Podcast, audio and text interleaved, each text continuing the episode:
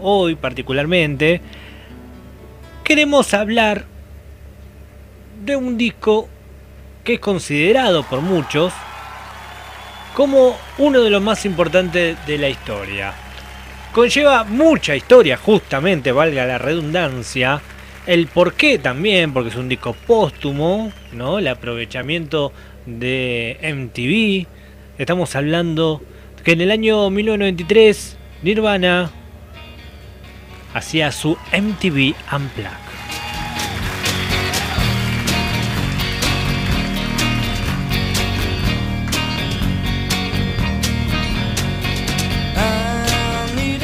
Cuando Nirvana fue invitada a realizar su primera, su primera Unplugged, ya estaba consolidada como una de las bandas más grandes del planeta.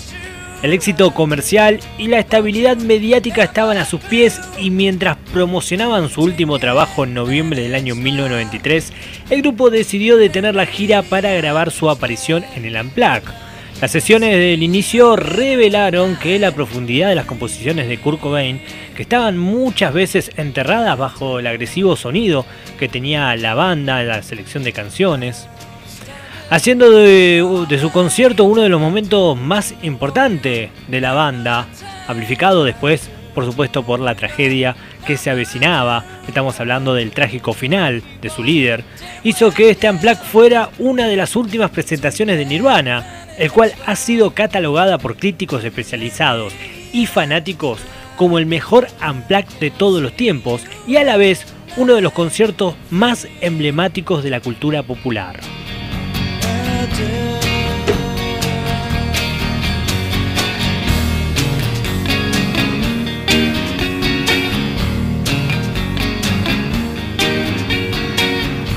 El MTV Unplugged fue uno de los acontecimientos más importantes en el final del siglo XX.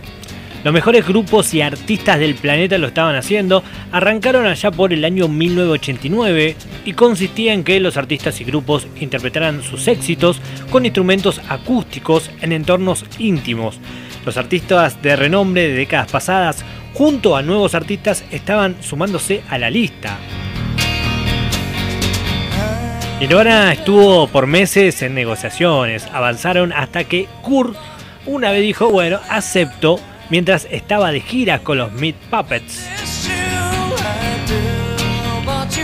Pero desde el primer momento Nirvana quería hacer algo diferente. Según el baterista David Grohl, dijo, vimos los otros Unplugged y no nos gustaron mucho de ellos, porque la mayoría de las bandas lo tratarían de ver como show de rock tocando sus éxitos como si fueran el Madison Square Garden, salvo que usaban guitarras acústicas.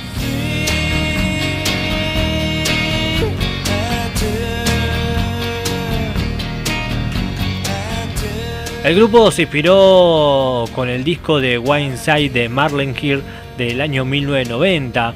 Le sirvió como principal inspiración para lo que era el show, ¿no? No, no para lo que era el disco. Dijeron, bueno, queremos tener un show diferente. La idea que se le ocurrió a los miembros de la banda se lo plantea Cobain a David Bowie, eh, de cover, perdón, de, de, David Bowie, invitar a miembros de los Mere Puppets y a unirse a ellos en el escenario. Aún así, la perspectiva de un espectáculo totalmente acústico puso bastante nervioso a Cobain y ensayaron durante dos días. Los ensayos, por supuesto, fueron tensos y difíciles. La banda tuvo problemas para interpretar varias canciones. Durante las sesiones, Cobain no estuvo de acuerdo con MTV sobre la actuación.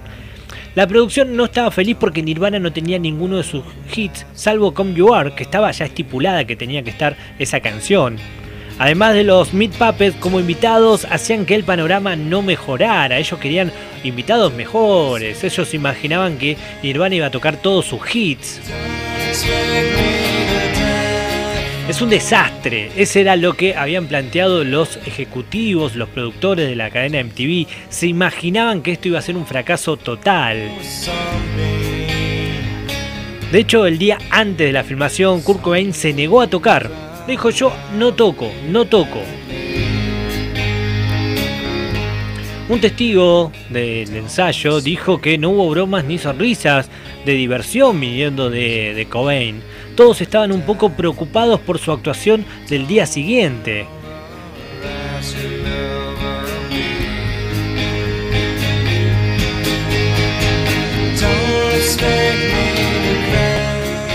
Nirvana grabó su actuación el 18 de noviembre del año 1993 en el Sony Studio de New York.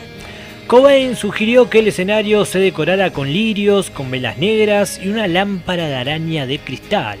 El productor del programa le preguntó, ¿vos te referís a un funeral? A lo que Kurt Cobain contestó, exactamente, como un funeral.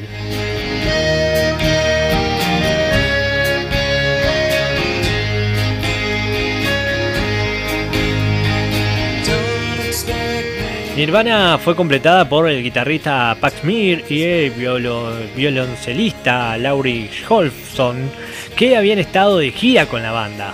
A pesar de la premisa del programa de ser desenchufado, Cobain hizo pasar su guitarra acústica a través de un amplificador y pedales de efectos, por lo que se construyó una caja falsa frente al amplificador para disfrazarlo.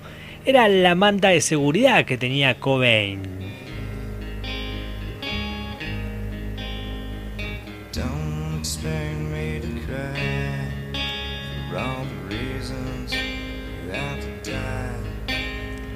Él estaba acostumbrado a escuchar esa guitarra a través de su Fender.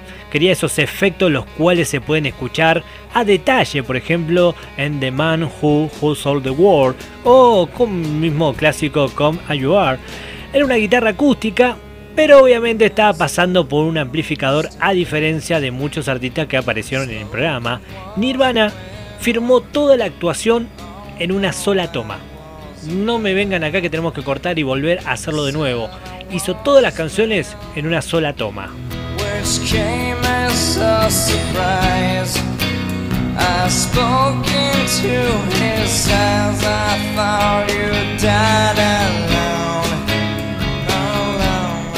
La lista de 14 canciones, incluyendo la canción de su álbum debut Bleach, 4 eh, canciones de Nevermind y 3 de Inútero además de seis canciones más donde el único éxito contemporáneo que realizó el grupo puede decirse que fue Come As You Are, como habíamos mencionado antes.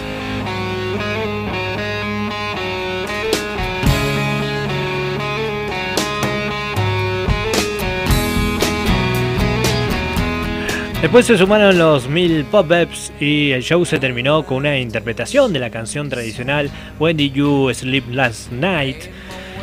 Siguiendo la regla del músico de blues Lace Bailey, a quien Cobain antes de la canción dijo que era su intérprete favorito, ¿no?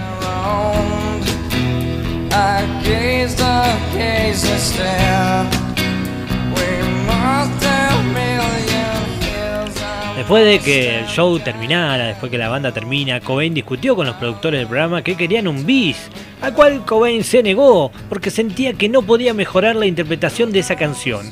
Durante la actuación de una hora, Cobain bajó, bajó la guardia en el escenario como nunca antes se lo había visto.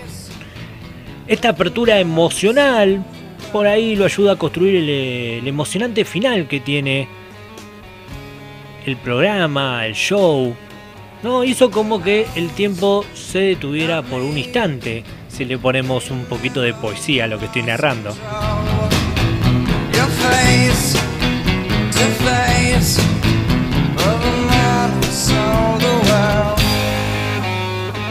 Sabía con certeza que estaba haciendo historia, dijo la ex ejecutiva de MTV que trabajó estrechamente con Nirvana en el proyecto.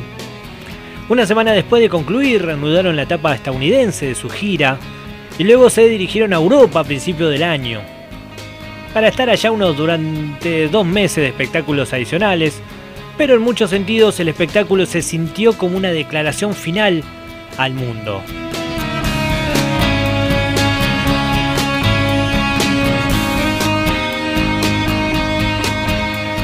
El grupo omitió casi todos sus éxitos a favor, si querés, de covers innovadores. Cerca del comienzo, Cobain nos regaló una interpretación escalofriante de Come As You Are, repitiendo la frase No, no tengo una pistola, eso mientras apretaba los dientes. Un momento que se volvió muy difícil de ver a la luz de eventos posteriores, por supuesto, ¿no?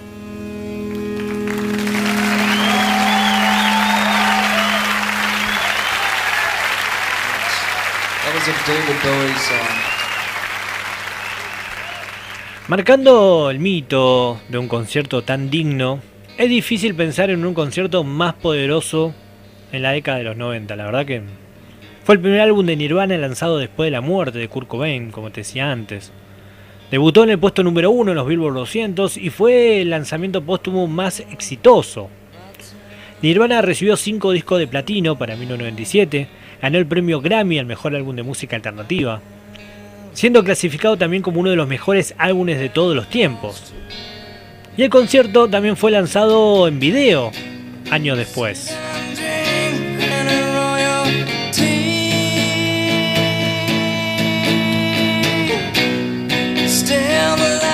El concierto para muchos representó ser el mejor episodio de televisión de la década, protagonizado por un hombre aterrado y su banda en los Sony Studios esa noche.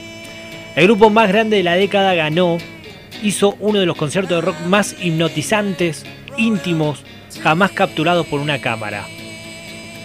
Siendo un fenómeno extraño que personificaba el espíritu también de los 90, la bandera de toda una generación, y se anticipaba su despedida con un show digno de ser.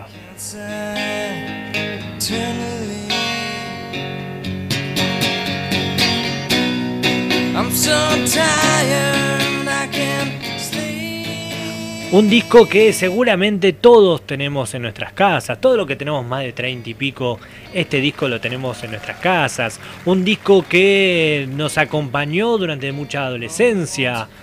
El mismo video el video también lo mirábamos y seguramente vimos más de una vez este show.